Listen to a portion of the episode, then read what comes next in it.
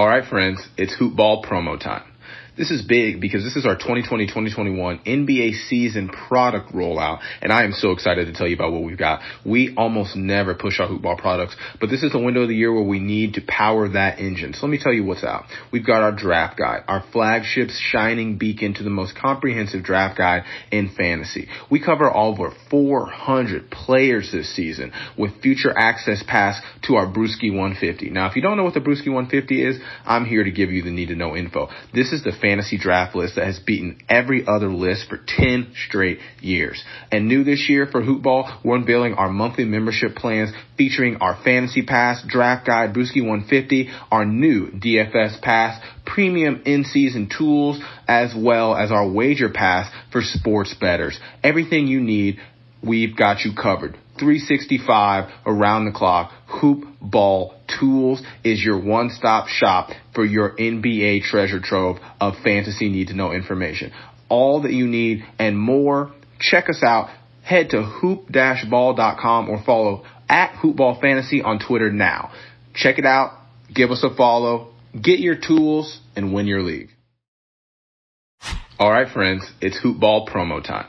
This is big because this is our 2020-2021 NBA season product rollout, and I am so excited to tell you about what we've got. We almost never push our hoopball products, but this is the window of the year where we need to power that engine. So let me tell you what's out. We've got our draft guide, our flagship shining beacon to the most comprehensive draft guide in fantasy. We cover over 400 players this season with future access pass to our Brewski 150. Now, if you don't know what the Brewski 150 is, I'm here to give you the need to know info. This is the fantasy draft list that has beaten every other list for 10 straight years. And new this year for Hoopball, we're unveiling our monthly membership plans featuring our fantasy pass, draft guide, Brewski 150, our new DFS pass, premium in-season tools, as well as our wager pass for sports bettors. Everything you need, we've got you covered. 365 around the clock. Hoop Ball Tools is your one-stop shop for your NBA treasure trove of fantasy need to know information.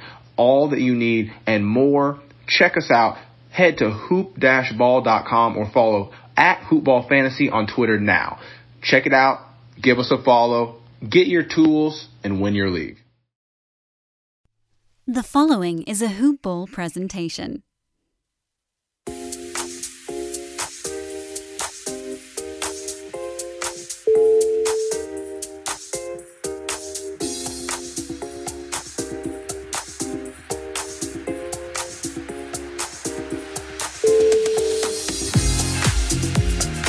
NBA box score breakdown back in the building. Oh, and it feels so good. So, so good. So nice. And we keep our stories hot. We never serve it to you on ice. Welcome back to your NBA box score breakdown. As always, it's your lead host, David Bracy here, opening up what is going to be a pretty eventful off season. Uh, and I've got a dynamic duo in the booth with me. I got Marcus and I've got Brad of Hoopball Hawks. Guys, go ahead and give your shout outs. Welcome back to the pod. And as always, a pleasure to have both of you joining me this evening. Hey, yeah, always a pleasure, man. It's great to be here. Um, can't think of two better guys I'd like to be on a podcast. You just, uh, you know, kind of talk about the rumors swirling, everything that's set up to be, you know, like David said, a big off season. So I'm excited to get into it and, uh, you know, just uh, roll with this, see how it goes. In the words of Jeremiah, it don't get no much better than this. I'm just glad to be on. You know who it is. It's your boy B Rad, the host of Hoopball Hawks, and it's good to talk about things outside of Atlanta uh, on this podcast with two goats in the game, uh, two young goats in the game, and we are climbing up the uh, climbing up the uh, the towers to the penthouse right now. So it's gonna be really fun to talk about which one of these uh, coach is going to be living in the penthouse in a new city this upcoming year, and as well as some potential trades. So I'm just excited to be on tonight. Absolutely. I mean, from the penthouse to the doghouse, there has been a lot of movement when it comes to the head coaching, uh, the head coaching situation across the NBA landscape. Um, and we're going to dive right into it with what I've been calling a coaching carousel uh, as we've seen a lot of different faces in different places make some big changes um, at the end of their season and the opening of this off season here. So we're going to go ahead and just start it off right from the top today. Uh, the Indiana Pacers finally hired a head coach to replace Nate McMillan. Uh, another Nate, different Nate, uh, Nate, ooh, spell check, Bjorkgren. Uh, former assistant of the Toronto Raptors, won a championship with Nick Nurse. Obviously, uh, a valued part of their coaching staff. Nick Nurse's first disciple, uh, if you will, current uh, NBA head coach of the year, um, already making waves on other rosters here. So it'll be very interesting to see what he does with the Pacers roster. Of course, there's a lot of conversation about will Victor Oladipo be returning to the fold um, after this offseason? What will they do with their big front court duo of Miles Turner and Domantas Sabonis, among other questions for the Indiana Pacers roster as they kind of look to solidify their spot in the Eastern Conference. And there have been plenty of other coaching situation changes, as I've mentioned. Uh, really quickly, just to rattle them off, we had Ty Lue replace Doc Rivers on the LA Clippers. Doc Rivers made his pivot to the Philadelphia 76ers in lieu of Brett Brown, who was let go. Billy Donovan um, has replaced Jim Boylen under helm for the Chicago Bulls. Obviously, Steve Nash making big waves with the hiring of him by the Brooklyn Nets and the outing of Kenny Atkinson, as we saw.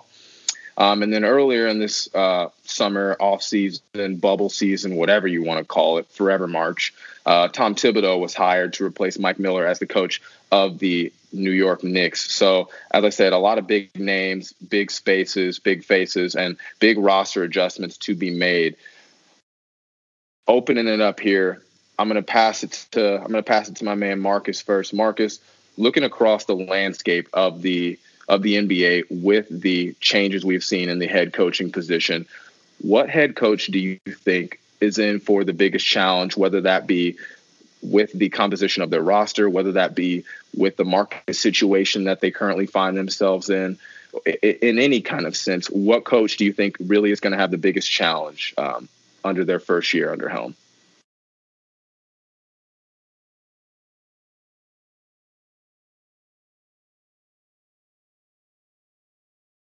I think we got Marcus on mute.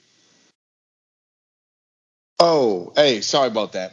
Hit the video instead of the unmute button, guys. I'm just so overzealous to get on here. I wanted you to see my face instead. I'm, I'm sorry, but um, yeah. So the coach that I think is, you know, has you know faces the toughest road is actually Doc Rivers, and I say that because, you know, if you look at what happened in L.A you know, he got all the controversy of, you know, getting so far with the Clippers, but not quite being able to get over the hump.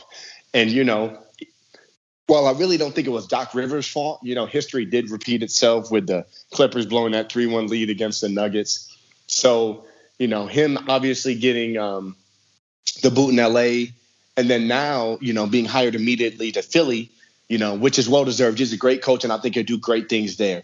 But we've seen it with Philadelphia you know, where they've shown these flashes of being such a great team.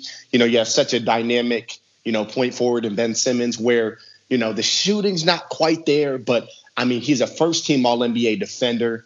You know, he can get to the cup so well. He's such a unique, dynamic player. And, you know, same with Joel Embiid, a very versatile, uh, dynamic big man. And, you know, they have great pieces in Tobias Harris, you know, um, Josh Richardson. They really have what they need to um, be a great team. And even with that, you know, last year they were just edged out by the Raptors in that, you know, epic Kawhi Leonard shot. But this year, you know, granted, Ben Simmons wasn't playing, but I mean, the sweep to the Celtics was just horrid. You know, they just couldn't get it going. And I'm curious to see what offseason moves they make, whether it's, you know, Horford maybe being traded. Uh, I don't know. Maybe Josh Richardson, you know, maybe some kind of package deal, you know, involving you know, with the Rockets or, you know, what have you. And I'm sure we'll get to that later. But, you know, to stay on course here, I think Doc Rivers faces the toughest challenge because the Sixers are kind of looking for that coach to, you know, revitalize them and get them over the hump, turn them into the contender. And we all know that Doc Rivers, you know, has championship pedigree. So it's really going to be a test if he can take, you know, these two, um, you know, young all star great players in Ben Simmons and Joel Embiid and really just, you know, correct what Brett Brown seemingly wasn't able to do. You know, in the playoffs, like I said, I know Ben Simmons wasn't playing, but it seemed like it was just ISO Joel Embiid all game. And, you know, they didn't really have a flow. So Doc Rivers being the coach he is, I know he can make things happen. So I'm optimistic that he can really add a positive impact to this team. But, you know, with where the implications are now, if you know they're not contending for a championship and making a deep playoff run, you got to figure that doesn't bode well for them.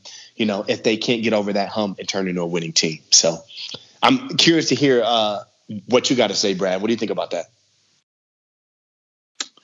Yeah, I think that uh, whatever they do in Philadelphia, that's going to be telling of what direction Doc Rivers really wants his team to go, as well as Elton Brand, the GM there.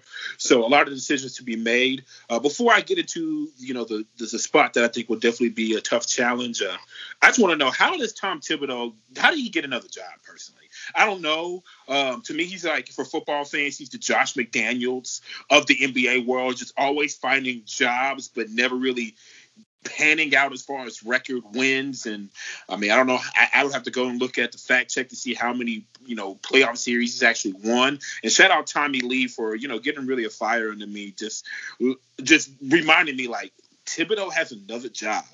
The guy who runs his players into the ground. Um, yes, he, he emphasizes defense, but can he have can he get this New York Knicks team that has been un, been unable to, you know, stop anybody. Can they buy in on the defensive end to be a little bit better? Are they tanking? But that's neither here nor there. My job, and I'm going to go a different direction. I think Billy Donovan in Chicago will be the toughest gig at this point.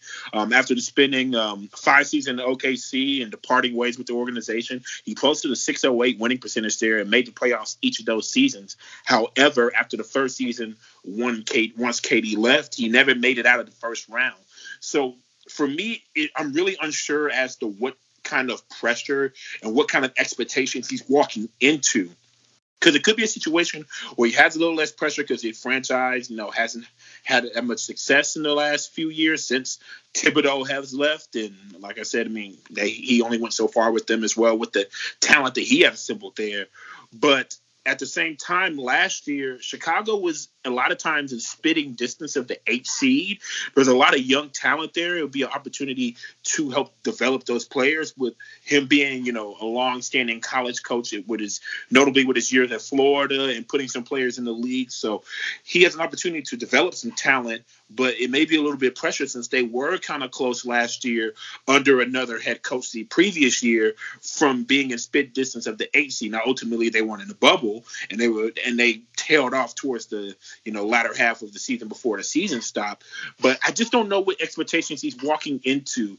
And since they were in spitting distance of the eight seed last year, I'm gonna give a little hot take as far as the East. Normally, for the last few years, it's been the Magic. It's it's been you know the Nets. Whenever they're there, they, they it's been set who the eight seed is. I think this year coming up will be the most competitive as far as the battle for the eight seed in the East has been in, in, in, quite a few years. And I think, along with the Chicago Bulls, that they're going to have to battle with the Washington Wizards, who have John Wall back. We'll see what they do with their roster there. You have Brad Beal still, Rui Hachimura, uh, who looked really good last year, especially in the bubble. He looked really good. Thomas Bryant. So we'll see what they do there. We'll see what they do if they re-sign Davis Bertans. You have, you know, my Atlanta Hawks, who they're talking playoffs right now coming out of the mini camp here in Atlanta, and they have a very, very motivated John Collins and Trae Young at the helm leading that team. And like you said, like I said before, the consummate, you know, eight seed for the last few years, the Orlando Magic will have something to say about it as well, depending on what moves they make this offseason. There's been rumors about them moving Aaron Gordon. We will talk about that later. And as well as I saw an interesting scenario where they maybe move on from Jonathan Isaac, who unfortunately has come across a lot of injuries in his young time in the league. But I think that depending on what the expectations are for Billy Donovan, who's been in the playoffs, maybe not had the success that he would like uh, for this young Bulls team. What exactly is, you know, what direction they're really going here? So I think I am going to vote for Billy Donovan and the Bulls because that's a very proud fan base as well, and they and they want to see some wins. Yeah, and I can see your point with that in regard to Billy Donovan and the situation with the Bulls. Um, really briefly, I do just want to say I think that the reason the Knicks went with Tom Thibodeau, fortunately, in a strange way, is because of the fact that he got fired first. I mean, he was one of the few coaches of that pedigree available at the time of his hiring. Uh, I do wonder if Leon Rose and the Knicks wish that they had been a little bit more patient and kind of waited out the NBA bubble because you can clearly see there was a lot of good head coaches that became available. Um, but they have Thibodeau under helm now, and that's going to kind of be where they head in the direction that they're kind of stuck in going forward. So curious to see if that kind of pans out. Um, Billy Donovan, to me, with the Bulls, you know, he he he he has proven himself to be a, a, great coach, especially when it comes to developing young talent. So I think it's pretty obvious why the Bulls went in that direction, and clearly they are giving him a uh, a lot of favor because he pretty much cleared house and has replaced a lot of those former Bulls executives underneath him um, with guys that he knows. So I would assume that that's kind of helping him you know, astroturf, if you will, that locker room and kind of get some creature comforts in there to really make himself comfortable and set up for the long term in Chicago. Because to your point, Brad, Orlando is really in a do or die mode when it comes to what we have to really make a decision on what we're doing here. Uh, we can't perennially be the eighth seed, losing in the first round, season after season after season. How many times are we going to see Evan Fournier and Aaron Gordon flame out in playoff games and during the regular season? I mean, it's it's a very unfortunate set of circumstances for the Magic, for that fan base, but they have some assets that they could potentially move. Um, they have some draft picks they could potentially try to move up or move around. So I think that the Magic need to be very preemptive um, in their offseason plans because as the East continues to get better around them, it does not look like their roster will be able to keep up.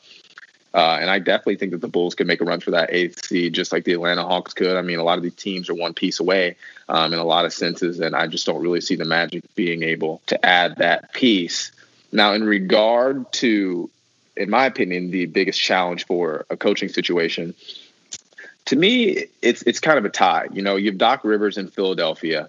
Uh, that's a that's a starved fan base. It's a frustrated fan base. They are over the process and they are ready for the product.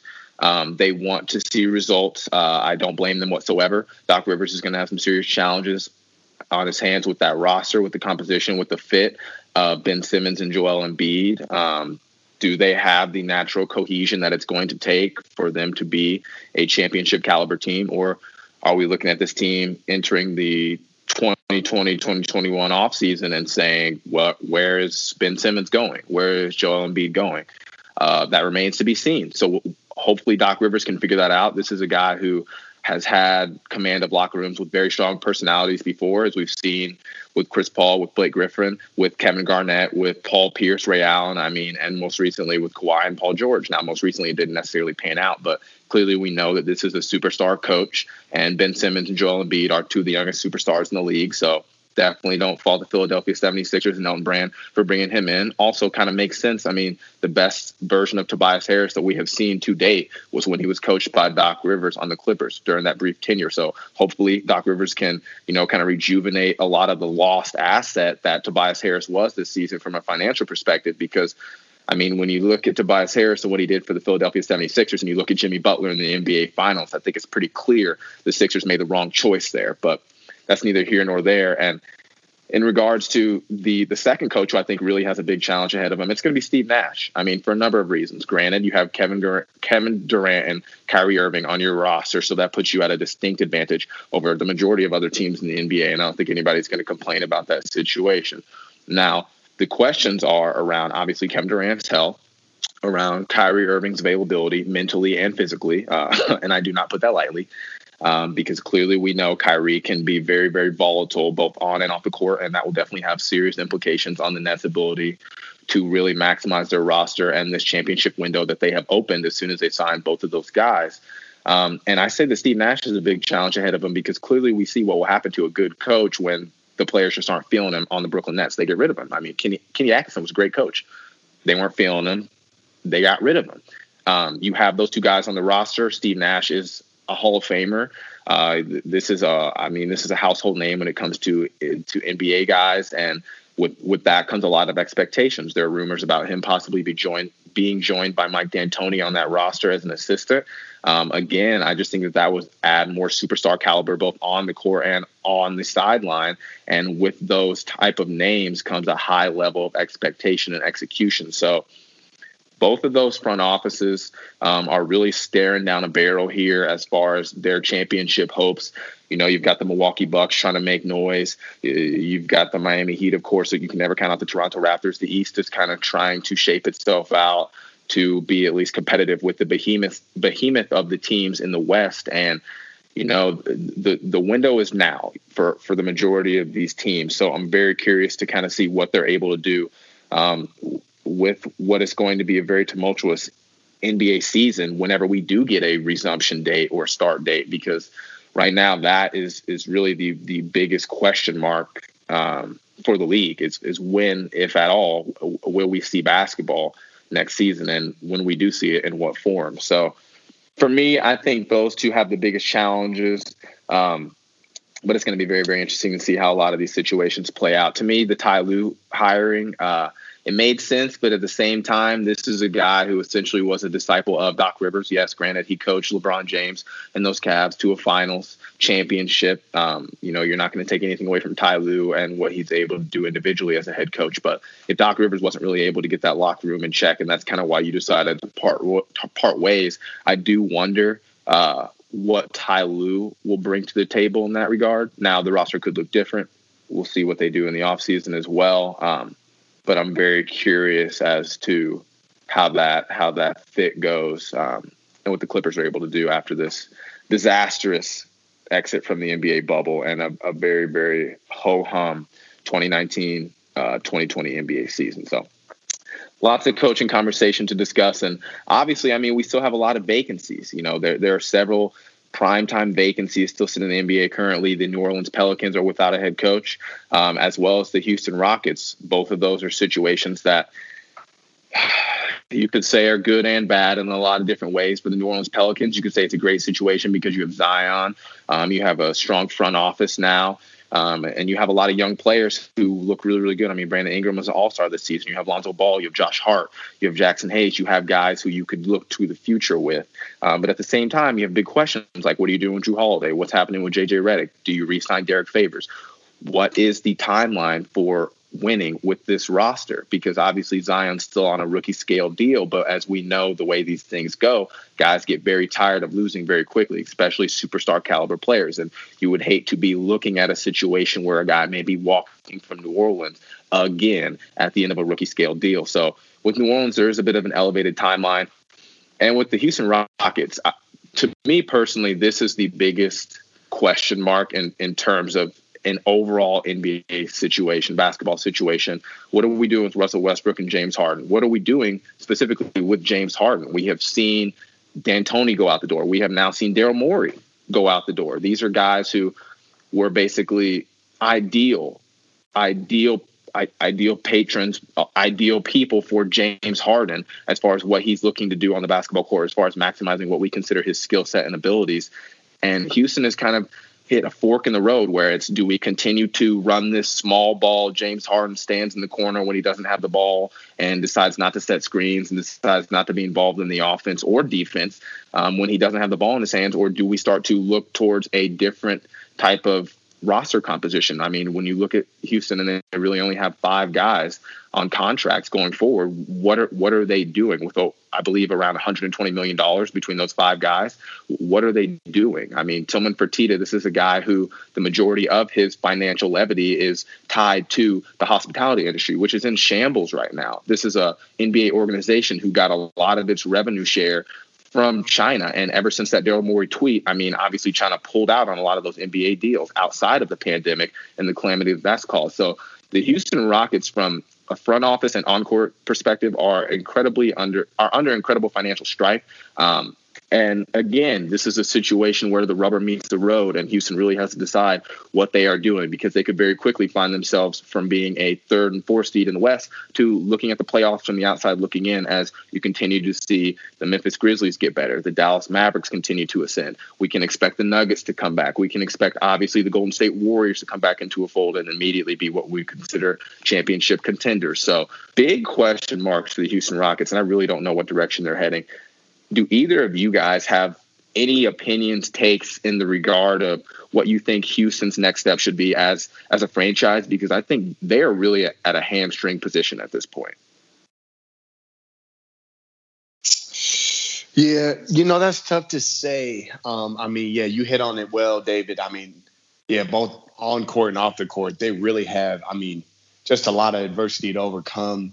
And you know, the thing is, you know, it's it's just kind of ironic. You go ahead and you trade Chris Paul, you know, thinking that he was the problem, and then you know, Chris Paul ends up being instead of going to OKC, just left to you know ride his career away and being a guy who no one really wants to sign because he's not as you know valuable as much of an asset you know he go he goes ahead and you know makes second team all nba you know and almost knocks off the very team that traded him slighted him and um really with what we've seen with the rockets i mean just calling it like it is i think i think of the teams that la played specifically and just the biggest letdown in playoffs were the houston rockets i mean gosh, they just looked horrible. And, and and I get it. I get.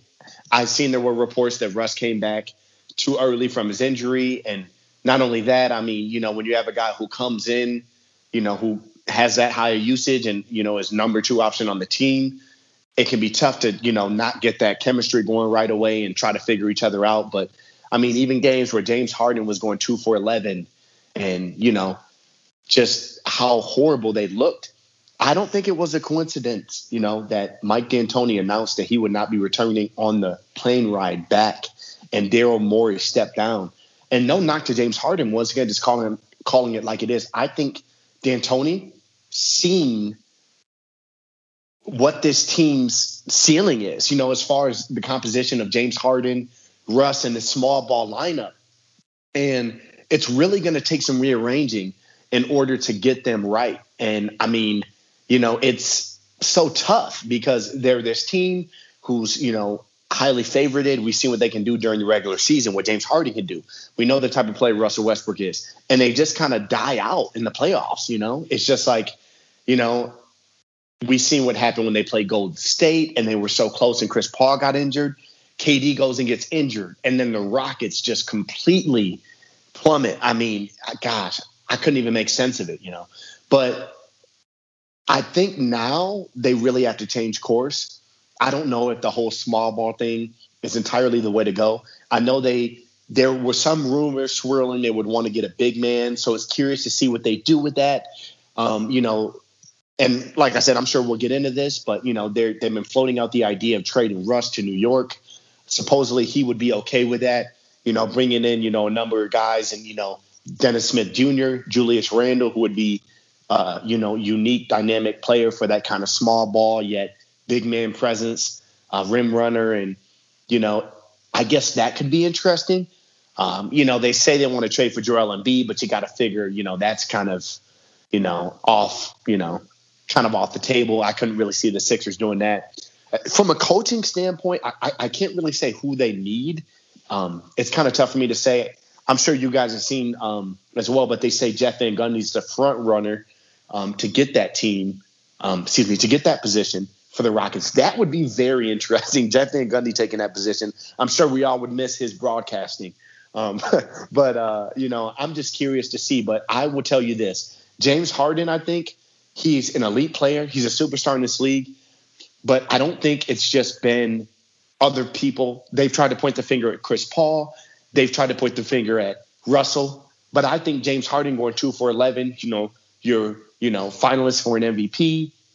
When these things occur, right, I think you need to look at not just the role players, but you kind of have to take a look at the superstar itself.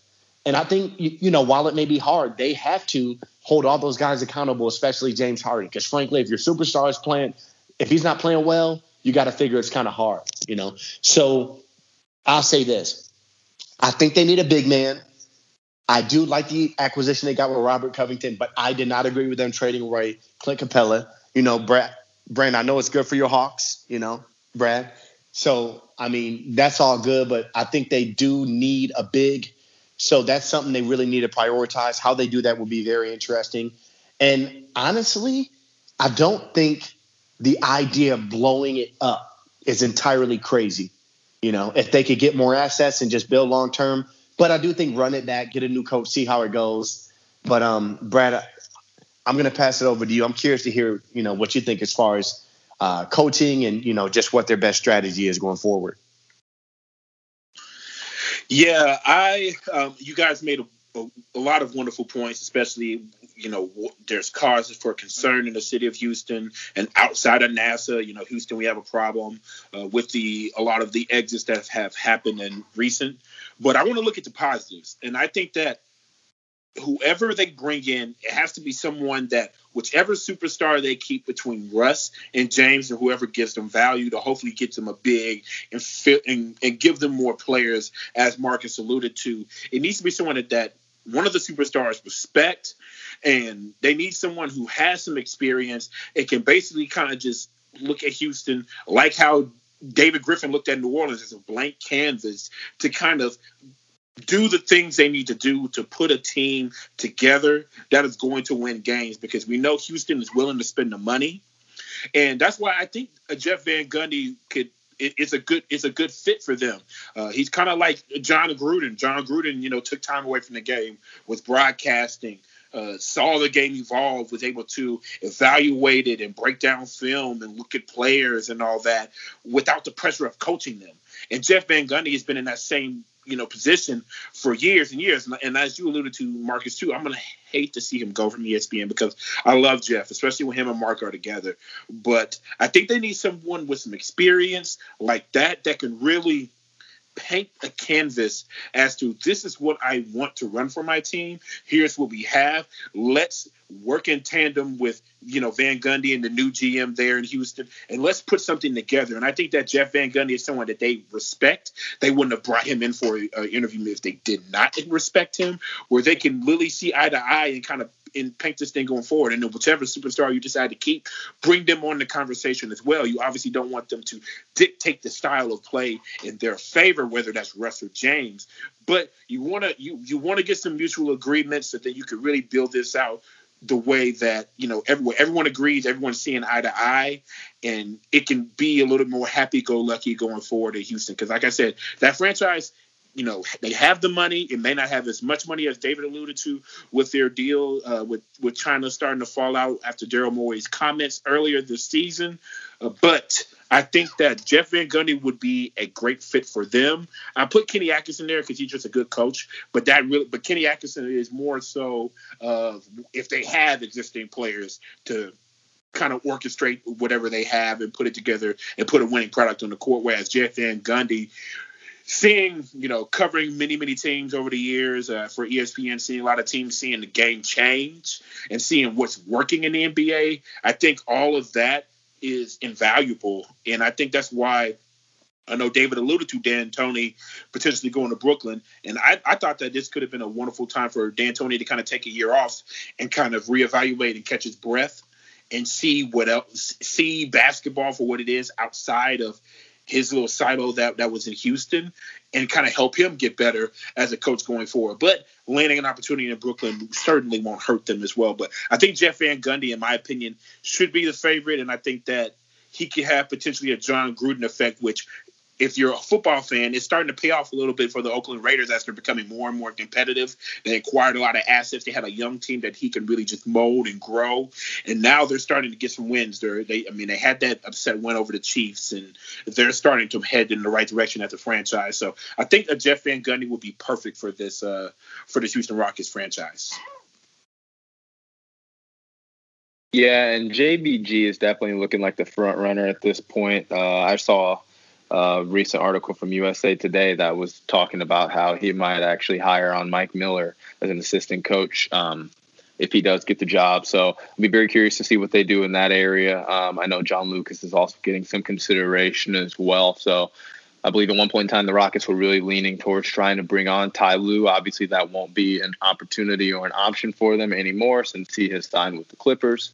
Um, but yeah, Houston is definitely a situation to monitor, and from a basketball perspective, they could go in a lot of different ways. So definitely something to hey, Dave, keep your eye on. Hey, and David, uh, I'll throw out another name potentially. Uh, I think Sam Cassell uh, would be a good fit for Houston as well, just from his experience in the league, uh, being kind of a guard whisperer. And I know that you know depending on the two superstars, they're, they're both very ball dominant and probably will run that offense. He's someone that has been in the league, is respected, which is a big thing in my opinion. Of whoever they're bringing, he's going to have to be able to command that presence in the locker room, and I think he can do that. It's so just like a Jeff Van Gundy, but Sam Cassell would be another name that I would potentially consider as well for the Houston Rockets.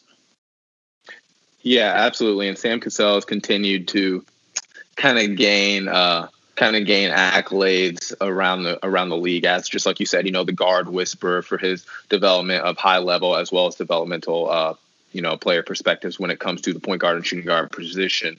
And you definitely need a guy like that on your roster, um, in your front office, especially in the in the current state of the league when it is so guard heavy and ball handler dependent, um, as we've clearly seen the entire league kind of pivot into the small ball era, which I expect will last for at least a couple more years. Um, you know, so like you said, Brad, there's a lot of opportunities and options for the Houston Rockets. Hopefully, they're able to find a coach who can kind of help them maximize that roster in whatever direction they do choose to go with it.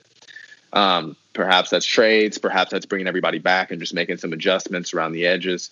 Uh, we'll wait and see here, but in that regard, I mean, the the biggest point of conversation outside of obviously, you know, everything going on with with the coaching situation is the rosters themselves and what's going to happen with the NBA resumption date. Now that that is going to be the biggest what if, if you will, um, when it comes to all the offseason chatter you know, we're used to it being a what if in regards to, oh, well, we will, where will Kevin Durant go? Or where will Kawhi go? I mean, right now it's where will Giannis go? You know, but the biggest what if is going to be, what if the NBA season does not start, um, you know, on Martin Luther King Day? Like a lot of people right now are kind of projecting as the ideal scenario.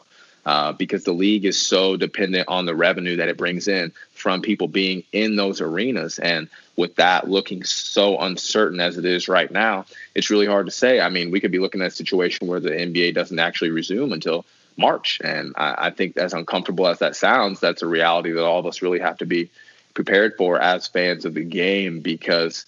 I mean, Adam Silver's not going to come right out and say it, but they need that money, and they're not going to get the same amount of revenue shares from just being on television. Now, granted, some of those NBA teams are going to be able to be completely fine with just your television revenue shares, like the Los Angeles Lakers, who have you know such a dominating dominating presence in that market, um, and with those deals that I mean they're going to bring in just an insane amount of money. But for teams like the Golden State Warriors, who are a big feeder for a lot of other NBA teams from a financial perspective, not having anybody in that brand new shiny Chase Arena is really going to hurt it's really going to hurt. And so the NBA right now has to be making steadfast preparations for the worst case scenario of a resumption or a start date being in you know late february early march i mean let's really hope not because i think as we've clearly seen when the nba has to go up against the likes of the nfl as far as you know viewer shares from tv perspective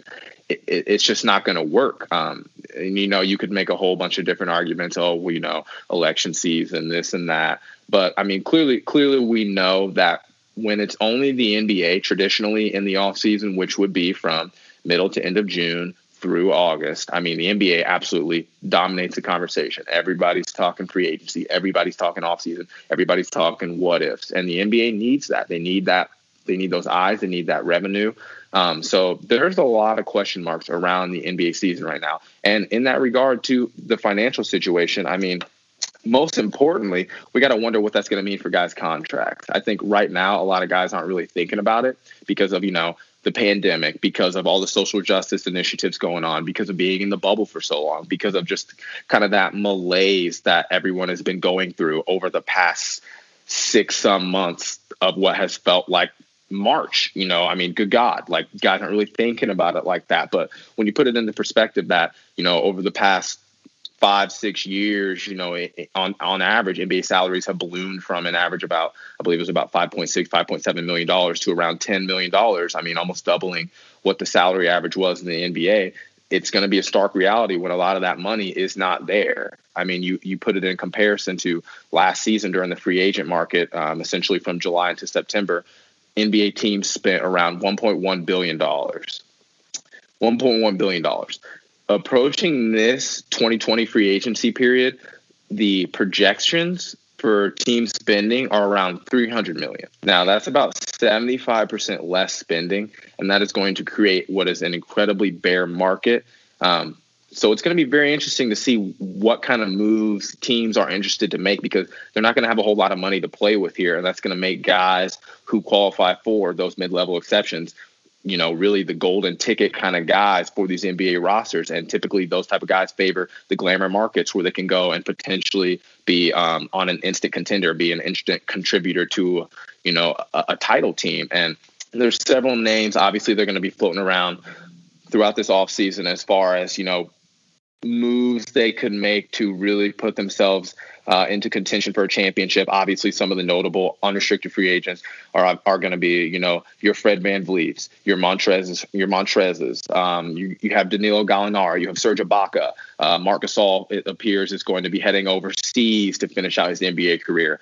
Um, but then you also have guys like Davis Bertans, you have Goran Dragic, you have Derrick Favors. You have names that could find themselves on rosters and instantly put into title implications given the specific situation. That's definitely going to be something to monitor. And then, of course, you have restricted free agents that are going to be very notable as far as maybe what teams go out and try to match the contract offers from the teams that currently are holding them. You know, you have Malik Beasley, you have Bogdan Bogdanovich for the Sacramento Kings, who's going to be a very interesting uh, unrestricted, or I'm sorry, restricted free agent this offseason. And Brandon Ingram, of course. Uh, I expect that the Pelicans are going to bring him back. It, it doesn't make any sense for them not to, but again, these are just very, very interesting things that are going to be going on in this off season. And with the money being so tight, one has to wonder what is going to happen. And I mean, it, it's crazy because before 2016, there was only two players in the history of the league that had ever, on a yearly basis, made $30 million or more. Only two players, Michael Jordan and Kobe Bryant. Last season, we had over 15 guys making 30 million in the season. Okay, so that money that is to be expected will truthfully not be there. And the NBA has to hope they will be able to recoup a lot of those financial losses this upcoming season in order to protect their financial levity for the 2020 2021 season um, because they really cannot have two or three seasons in a row with such a financial burden and decline as far as guys' contracts, as far as the revenue teams have to invest back into their markets, as far as everything. So, in that regard, there's a lot of different angles teams could go with. There's a lot of different trades teams could do. There's a lot of different ways teams could try to re-sign guys to afford themselves the financial flexibility to improve their roster. As we look across the league, and I'm going to start with Brad. Brad, who in your mind is a team that has the opportunity to, and albeit through the draft, through free agency, whichever means you have, to truly put themselves firmly either back into title contention or to re-solidify their roster and maintain maintain their place among the NBA elites. Well, a really easy choice is the Golden State Warriors. Now they have, you know, a lot of money on their books tied up already, but there's been a lot of chatter with them having the number two pick and be able to maybe shop that with a contract that they can maybe remove from the roster, i.e., Andrew Wiggins.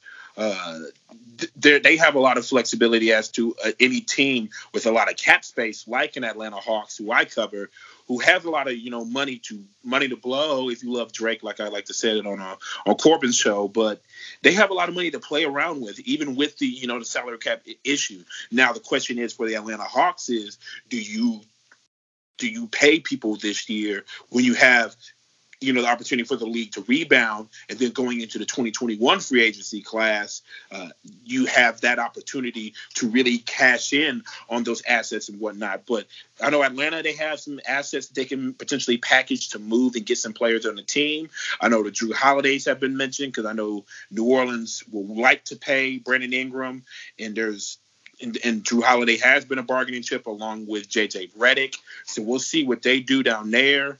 I know that the contract in Sacramento with Buddy Hield doesn't look as great now with Vlade Divac gone from uh, from management there with the Kings, and he was the one that gave him this contract. And you mentioned uh, Bogdanovich this year wanting to get signed, so Buddy Hield is someone who could be moved as well for that purposes. and then you, you just, I mean, it it, de- it depends on, like I said, the salary cap issue and that conversation that is yet to be yet to be had in the NBA of what is going to look like this year. And I think that's going to play, especially for a small market team. We didn't mention the head coaching vacancy really in New Orleans, but I think that's really going to play into who they sign, especially if you're going to sign Brandon Ingram. You're in a market that really doesn't have a lot of corporate sponsors. There's not a lot of Fortune 500 companies in the 504, unfortunately. And that's how you fill out those arenas and those season tickets and that lost revenue will make them kind of reconsider if they do bring on a Stan Van Gundy, a Sam Cassell, a Jason Kidd, who's been used to making some decent money in some bigger markets. And for and if I can plug them in real quick before I kick it over to you, Marcus, as far as movement, because we could talk about trade potential later on, and I have a list of trade scenarios that I've seen out there that we can further discuss. But I think if you're the New Orleans Pelicans and the coach coaching search, go for one of these younger guys who are known for player development, who's worked with young players. They're not going to command as much money, and it will still give you a little bit of flexibility there to maybe re-sign someone, maybe like a JJ Redick, or if you trade him or you trade Jrue Holiday, you're taking some other contracts from other teams. You still have a little bit of space because you you took a pay cut a little bit at the coaching position. So I want to throw out Will Weaver, who was part of the Brooklyn Nets organization and was the head coach of the Sydney Kings in Australia, and he has a history with young players players and developing young players as well. And he's a bright young mind in the game of basketball. And another guy who I think is my favorite, if you can lure him away, Jamahl Mosley, uh, Mavericks assistant, he has a strong history in player development, and he's worked a lot with Luka Doncic for that Dallas Mavericks team and all the young players they have on that team. And he was really instrumental in reshaping their defensive scheme to make Dallas a little more formidable on the defensive end because we know how efficient they were on the offensive end. And it's historic how efficient they were on offensive end in their output this year. But it was matched with whatever scheme they did defensively, and he was the architect for that. So Jamahl Mosley will be a wonderful opportunity to come in, maybe pay him not as much and let him prove his worth, give him some incentives and what that, and David Griffin can work that into the deal. But because it's no secret that New Orleans needs to prove on a, improve on the defensive end. They were one of the worst defensive teams last year. So I just wanted to throw that out there. But I will kick it over to you, Marcus, as far as teams with a little bit of flexibility. And I famously talk about the Hawks because that's who I cover. But I'm interested to see your take, Marcus. Well, man, I mean, both you guys made good points. It's such a unique year. Um, the thing that really comes to mind to me is just like we had this playoff, right, where there was no Warriors, there was no um, Brooklyn Nets, and it's just going to be such like like just such star-studded power just re-entering the league like guys that weren't even in contention so i mean obviously um you know you mentioned it brad you look at the Warriors, right? And there's some murmurs that, you know, they could really trade um, Andrew Wiggins and a number one pick to kind of get that, you know, superstar caliber player they need, you know, because as both of you kind of mentioned, you know, you specifically, David, a lot of teams just don't have that money to dish out, right? But if we look at, you know, the assets a team may have, whether that be draft picks or players, and being able to, you know, turn that into like you know, a solid superstar player who, you know, for someone who's kind of in um, win now mode, right? You know, a lot of that could be really good. You know, I mean, it'd be crazy if, I mean, just throwing, you know, random narratives, but you know, what if the Warriors were able to land a Jrue Holiday, right? And then, you know, then you got uh, Jrue going to, you know, Golden State makes them significantly better. Then we have the possibility of Alonzo, you know, LaMelo connection, right? That I mean, that'd be insane. I mean, that's kind of far fetched, but I mean, these things are in the works. I mean, even the um, even the uh, Timberwolves for that matter. You know, they've thought about trading that number one pick because you got KAT constantly losing. It's a team that hasn't been that great and even missed the play. I mean, gosh, they got the number one pick this year. They really have had some rough years. So, you know, KAT's tired of losing. So that's another team that could look for, you know, just a solid asset who's kind of in that win now mode. But um, bringing it back to Golden State, I know there was some um, rumors swirling of them um, really wanting to get Serge Ibaka. You know, I think that'd be a great addition. And you know, the Bucks right? They they've said it. They're not going to trade Giannis, right? So they're really going to be looking to acquire and really blow up that roster, whatever it takes, right? Even if it's Giannis and another superstar who got to play two versus five, they might do that if it means they can keep him on the team and really assemble some great players and just some, you know, star-studded talent. So I know that they um, they showed some interest in trying to sign Bogdan Bogdanovic. You know, that'd be a nice young guard. But you know, it's teams like that that are going to be looking, you know, to get these kind of players that could take them over the hump. You know, last year the Heat um, you know, they were pretty high on getting uh, Danilo Gallinari, and obviously he had a great year. I know they didn't pull the trigger at the trade deadline, but you know, Gallo posted on his IG himself in a blank jersey, basically saying, you know, who, who's going to get me, right? And you know, I think a lot of these players, right, knowing that you know the way the Lakers in the table and these other competitive teams, they want to feel like they can go to a contending team and be an asset and help put that team over, you know, over the hump. And I'm sure a lot of teams are thinking we've seen what the Heat did in their great chemistry, the players they had. If we just had this type of player, that type of player, you know, what would that do for our team? And obviously Kawhi Leonard, you know, openly expressed we need a point guard, right? So who comes to mind in that regard? Who are they going to, you know, who are they going to, you know, try to go out and get? And I know they're pretty limited as, um, um, you know, they had PG and Kawhi on big contracts and, you know, Marcus Morris, which, you know, they could dump some of those guys. But even the possibility of the Clippers, you know, throwing a bag and landing, uh, you know, Freddie V, uh, you know, that would be nuts. But I really wanted to focus on, you know, the players and the teams that are really going to be hungry to get some of these, um, you know, key players, you know, uh, Bertans, you know, all of these different guys who are free agents who really don't pop, right? You know, because – Brandon Ingram, it's hard to think of him not going back to the Pels. Obviously, Anthony Davis is probably going to go back to the Lakers. So it's not like you have too many, you know, big time names who could just really switch. But even just, you know, as we started it, some of the, you know, coaching vacancies that can be filled, how that affects a team, how just, you know, certain contending teams getting that one player acquisition or two to just put them ahead, how that's going to look. And, you know, basically just what a team's willing to do, specifically the Bucks, you know, to maintain, you know, superstar talent for guys who are going to be free agents. I mean, obviously Giannis headlines that. There's no other um, type of caliber player like that, you know, but it's going to be interesting. But that's one thing I'm really excited to see what players go where and how that sets up, you know, for the upcoming season. Who's really looking like they could take a step forward, you know, and really be a threat. So and Marcus uh, and David, if, if, you if you don't mind me, I just want to jump in and say it, this could be a wonderful opportunity, as we alluded to, to really use the trade generator and match up contracts, and teams could be switching players. Like famously, people have been connecting Spencer Dinwiddie and his uh-huh. contract uh-huh. with Jrue Holiday. A lot of people have been matching up, you know, Buddy Hield. I know that they've mentioned I've mentioned the Hawks, but mentioned Buddy Hield, and so then with the Nuggets, and then the Nuggets can offload Gary Harris and some other assets, and that could work. Blake Griffin's contract in in Detroit. Al Horford in Philadelphia with that money. You, we talked about CP3 and the money he commands, and Eric Bledsoe, and maybe another piece from the Bucks and making the swap there. Derrick Rose moving to LA. What do you do with Tobias Harris? I know Aaron Gordon has been out there for trades. Dre talk as well with his contract. Miles Turner making all that money with the front court the way it is in Indiana, in Indiana, Indiana, basically with uh, Miles Turner currently, Sabonis, who's due for money, and you have TJ Warren now, who really proved himself in the bubble. I know Rudy Gobert has been out. Go, Gobert has been out there. Gordon Hayward's contract and injury injury history in Boston, and Zach LaVine in Chicago. So those are some names of contracts, and, and I don't want to miss this player as well, who really hates being where he is. Uh, you know how people say Cleveland sucks. Uh, that's how Kevin Love feels. I think Kevin Love would definitely want to like to be bounced out of Cleveland, and he has a pretty lengthy, uh, sizable contract as well. So I think it's going to be a lot of trade generators, see what money matches up, and some swapping of players, new play, uh, old faces, new places kind of segment when it's going to happen whenever the season starts on ESPN. That's going to be nice and cute. But I really think that's going to be a thing this year.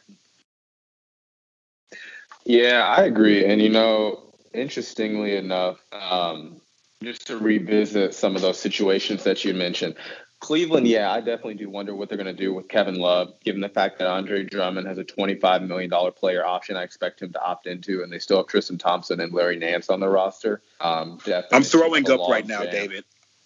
Willie throwing up. Best say it's, it's, it's terrible. It is terrible. Um, obviously, Gordon Hayward. That has just been a very the the opposite of the the Celtic luck that you would have hoped for. Uh, Gordon Hayward when he was coming in there for the reunion with his former coach Brad Stevens. Um, and it's really unfortunate. And again, this is a guy with a $32 million player option, which again I expect him to opt into because with the market being as depreciated as it's going to be, um, or depressed, I should say, as it's going to be, uh, guys need to try to get their money when they can. And I don't expect any of these guys to pass up on free money. Um, of course, with the exception of Anthony Davis, who I do expect, obviously, he did opt out of that player.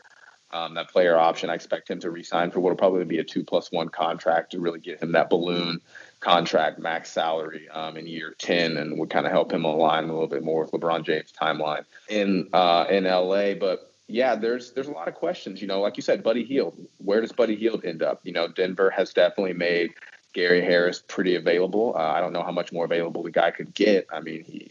I think that they should have gotten rid of him a long time ago. Um, so it remains to be seen what moves they make to try to help, you know, kind of strengthen that roster around Jokic and Jamal Murray. As we clearly saw, they were just one piece away during that series and during that run in the bubble um, from really being a, a, true title contending team, as fun as they were and as hard as they did fight. Um, and in regards to the Warriors, you know, I'm sure that they have several dream scenarios as far as guys potentially walking onto their roster or making potential trades. You know, you could look at a potential trade for Blake Griffin with Andrew Wiggins because of the contracts matching up as far as the salaries um, and trying to use Blake for small ball five. You could see the same situation potentially with Orlando if they're interested in getting rid of, you know, Aaron Gordon, moving around some of that contract money as well, potentially moving around that pick. I think the Warriors' dream scenario would, of course, be if the Washington Wizards called and said Bradley Beal is available. I think they would get that done quick, fast, and in a hurry. But yeah, Serge Ibaka would be an excellent addition to their roster, and I think that this is a guy who knows what it takes to win at a championship level, who has been on several different finals teams, uh, the Thunder, the Raptors, of course, most recently. And then if he were to join the Warriors, he would fit seamlessly into their offense and defense. So a lot of options in that regard. Um, you know, there there's a lot of dream scenarios that the Brooklyn Nets are throwing out, whether that be, of course, Bradley Beal, whether you check in on the availability of Zach LaVine with the front office of Chicago and everything that they're kind of looking to do. Um, and then, of course, New Orleans. You know, there's been a lot of murmurs about the possibility of both J.J. Redick and Jrue Holiday potentially being available in a package that would involve Caris LeVert and Jarrett Allen. Now, I don't necessarily know how much the Brooklyn Nets are willing to part with both Caris LeVert and Jarrett Allen. Um, but I think if you put both of those guys in a package, it's going to be pretty enticing to any front office uh, in the NBA, especially one like New Orleans, who would be able to pair those two guys pretty seamlessly with the timelines and skill sets of a lot of their other young core um, that they're currently developing down there in NOLA. So it's going to be very, very interesting to kind of see what teams decide to do. I, I anticipate a lot of shuffling back and forth. Um, I anticipate some some kind of shocking moves, if you will. Again, just because of the fact that the market is so depressed and teams have a lot less money to play with. Um, and I also do expect a lot of teams to really just kind of stand pat, unfortunately, you know, because as I said, there's a lot of financial uncertainty right now, and you really don't want to take a big swing on a guy and completely miss, and then potentially set your team back two, three seasons in the future because of you not being able to participate in what we expect to be the cavalcade of free agents in the 2020-2021 offseason, which will feature guys like uh, most notably Giannis Antetokounmpo, who it, it, appears the Dallas Mavericks are going to try to make a very hard run at, as well as the Miami Heat. Um, and I think as scary as it would be if Giannis went to the Miami Heat and joined Jimmy Butler, obviously they're going to have to get rid of Bam Adebayo potentially. Um, but the nightmare scenario for the NBA should be the potential of Giannis joining Luka Doncic in Dallas, because just like the NBA was terrified of Anthony Davis and LeBron James, and rightfully so, as we see them win their NBA championship, um, this would be another pairing of two pantheon guys who are in the on the cusp, truthfully, of the prime of their career. I mean, you could say Giannis has entered his, but Luka is 20 years old. I mean, the the potential of those guys both being on a roster with, you know, potentially Kristaps Porzingis with, you know, whoever else they can kind of bring in around those two. Um, that's that's terrifying, and that's a team that could be in the NBA Finals for the next 10 years. I mean, so there is a lot of long term implications um, in this upcoming offseason that will set the precedent for uh, NBA seasons to come. And it's going to be a lot of fun. I mean, this is the the time for us to put on our fantasy GM hats and really get in the lab and see what we can cook up because you can anticipate that's exactly what a lot of these front offices are doing right now. So I'm very, very excited to see what kind of shakes out with all this. Um, because the possibilities, I mean, the possibilities are endless. So we can go a lot of different ways with that. Absolutely. Yeah. Hey, real quick, I just want to say this: get Andre Drummond to Houston. Houston, go get Andre Drummond. Okay, that's what they need. Get a big. And one other hot take: I would love to see my boy Caris LeVert, and I would love to see Jarrett Allen and Dinwiddie in LA. Go ahead and send Paul George to Brooklyn, man. Let him revitalize and go for a ship. That's all I say about that. I like that, Marcus. I really like that take as well. Um, I, as far as hot takes go, as far as trade movement, um, I mentioned it. I'll, I'll if if if they want to move on from Dinwiddie in Brooklyn and you know swap that for Jrue Holiday, uh, I think that'd be great for the Nets. I think that would be good for the Pelicans as well. Uh, some someone a little bit closer in their timeline and another offensive firepower for them for that lineup down there in New Orleans. Uh, I saw a couple trades, uh, especially one that would really make the Jazz a lot better, of basically swapping big men, potentially Miles Turner and Rudy Gobert switching places. And we know that Miles Turner has the contract that he does. He can rim protect, but he also also has the ability to stretch the floor and shoot the three. He's a 30, 35 and a half 35.7% three point shooter career wise. So I think that would be a wonderful added element in Utah if they were able to make that work. Now, that still has to obviously figure out what they do with TJ Warren. I saw another pie in the sky scenario where they send TJ Warren to Portland and see what that happens there to finally give them that uh, scoring uh, three four for the Trailblazers that's not Melo. And no disrespect to Melo, who had a really good year this past year. But it's just a lot of wonderful things. We've seen famously Derrick Rose to the Lakers, which I mentioned, which would just be just awesome to have Derrick Rose with an opportunity to get a ring, uh, especially against a competitor that he went against, you know, for years in the Eastern Conference and LeBron James to finally team up with him, with him and AD would just be just something spectacular. And as David alluded to, uh, it's very interesting to see with Aaron Gordon what they do with him in Orlando. I've seen some rumors of him going to potentially OKC there, and um, I see Kevin Love particularly. Uh, I, I, saw someone throw uh, Kevin Love to the Brooklyn Nets potentially as well uh, in a trade scenario to re- reunite with uh, Kyrie. So it's a lot of you know pie in the sky scenarios, and I think the biggest thing will be what will happen with CP3 this offseason uh, with him leaving potentially OKC, who will be willing to take on that contract. But as we talked about, the sky is the limit and I'd be really interested to see, you know, what happens with the league this year with the salary cap situation and the trading of contracts uh, that, frankly, people just want to get rid of. People just want to dump these uh, large contracts that. I mean, David alluded to over 15 players making over 30 mil in a season. Yeah, I think after this pandemic season, I think that will be the end of that, unless the CBA calls for it again at some point once revenue is back to uh, a healthy state for the league. So, um, in the words of Biggie Smalls, you know, the sky is the limit if you know. I, will stop right there. I will pass it back to you, David. Cue it. Hey, David, cue that on the podcast. Make sure that's playing on the outro, all right? oh, you know, you know, doom. You know we got all the ether.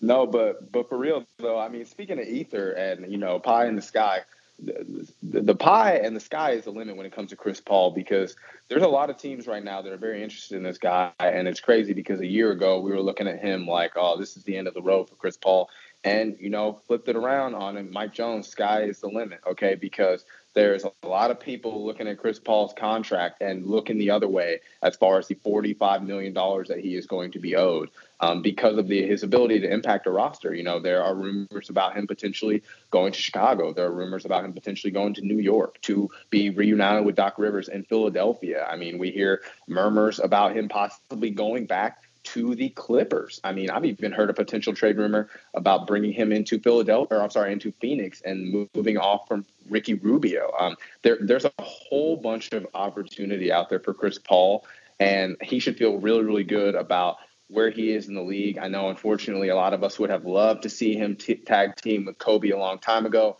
and get that ring he deserved. It didn't pan out. David Stern was wrong for that, in my opinion. But RIP to a you know, a, a great NBA commissioner. Um, he he really did his thing during his time, and I can't fault him for a lot of the calls that he made, good, bad, and otherwise. Um, the league is what it is because of a lot of his stewardship, so I give him all the credit he deserves. Uh, but Chris Paul has a, has a great opportunity here to put himself into title contention, to find himself with a teammate that is another top five potential pantheon guy in the league, and you don't get those type of opportunities too often. And for Chris Paul to have that um, right outside of, you know, right on the doorstep for him at his age. Um, at the fact that, as I said, you know, a year ago, guys were expecting him to be sold off to the first willing roster um, off of OKC, and he, he's really proved proved the league otherwise, and put a lot of guys on notice, um, letting them know he's still here, he's still doing it, he still is able to really effectively lead uh, an NBA offense and roster um, at a high level and help maximize the skill set and talent that they have um, under Fold. So, yeah, shout out to Chris Paul, man. I mean, leading the CBA, he's going to find his way to get paid. The guy knows he needs his money. He's earned it. The State Farm checks are hitting, but I mean, not like the NBA ones. So uh, he, he's not going to be looking to skate off of that money. He's he's going to try to get all of it that he can, regardless of the financial situation and strife that the league is in. And front offices are just going to have to be prepared to eat that because you know what this guy brings to the roster and his ability to really help you uh, firmly find yourself in title contention. So shout out Chris Paul. Um, shout out all the free agents that are going to be coming up uh, over this offseason and the next. There's going to be a lot of shuffling around the league. It's going to be a lot of fun. Um, and the NBA is going to be a very, very hot topic uh, for the next couple of years as we kind of look to, again, figure out when we're going to have basketball back on the court as we wait to see what teams do in this upcoming NBA draft, uh, especially given the fact a lot of guys have not been able to really work out because of the pandemic. So, a lot of question marks. Uh, we're going to be covering all of them. We're going to be bringing you all the hot takes, all the need to know info on the court, off the court, and otherwise. Uh, and that's why this is your NBA box score out of bounds because our takes may be out of bounds, but we have we keep we keep it light, we keep it fun, um, and, and, we'll make sure that you always are wanting to come back for more. So before we kind of trail off here and and say our goodbyes to the people of the Hoopball universe, I just want to pass the mic back over to both of our esteemed co-hosts and just kind of let them give a little bit of insight about what they have going on in the league uh, for the for the network and otherwise. I'll start off with my man Brad, who has been on a on a furious, uh, you know, featuring spree. He's been on Corbin's show. Mm, mm, uh, mm, he's, had mm. some, he's had some big guests on his show. I mean, a, a, the ATLiens are in full effect right now. The invasion is occurring, and you know, I'm here for it. Brad, let the people of the hoopball universe and otherwise know uh, what you kind of got coming up um, and what they can expect out of you in the hoopball Hawks army. Bradley, Bradley, Bradley, Bradley, Bradley, because I spit hot fire. I'm just kidding. No, I'm just playing. But uh, I appreciate the love, guys. I really do. Um, I have been uh, spending time uh, guest starring on several shows. several shows. I had to do a, a Dave Chappelle reference. I had to sneak that in. Uh, like like David alluded to, I've been on a show with Corbin this week. Y'all check that out. We do an outlook for the Hawks.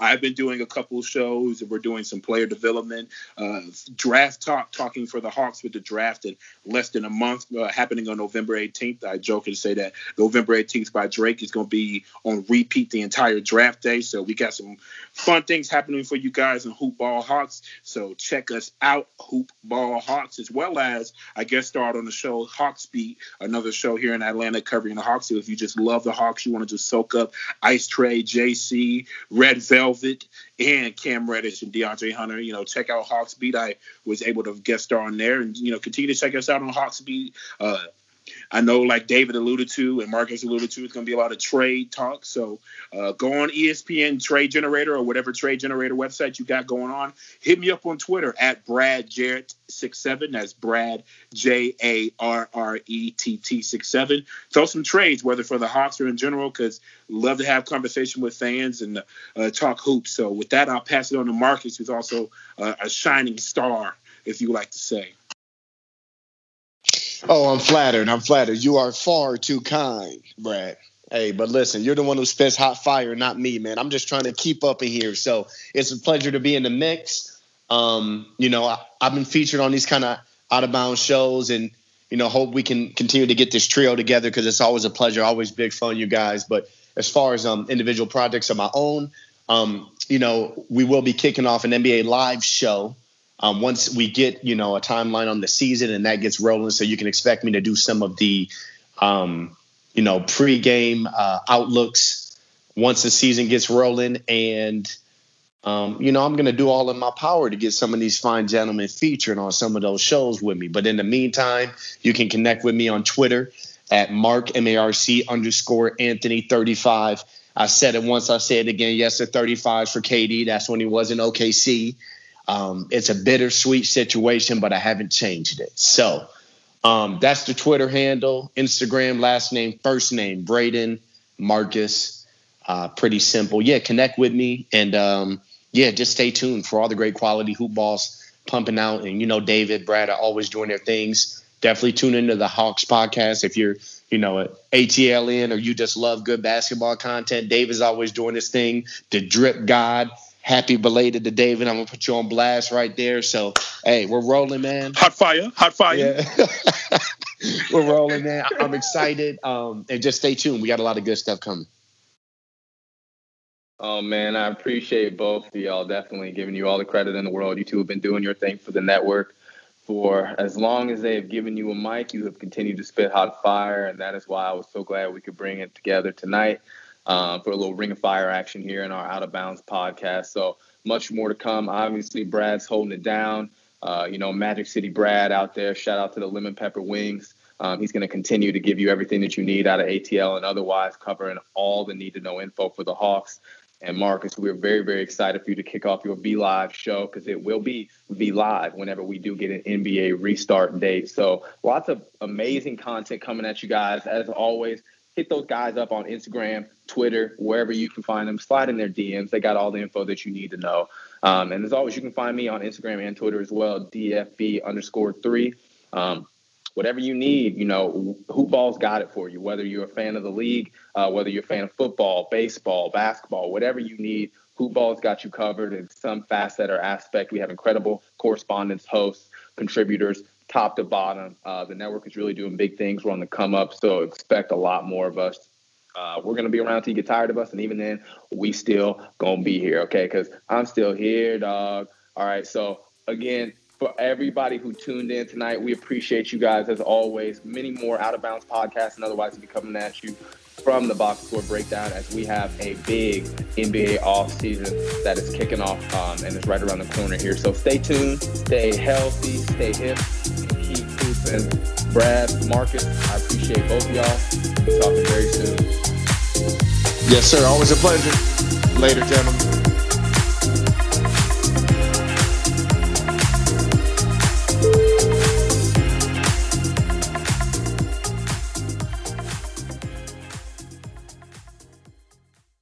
This has been a Hoop Ball presentation.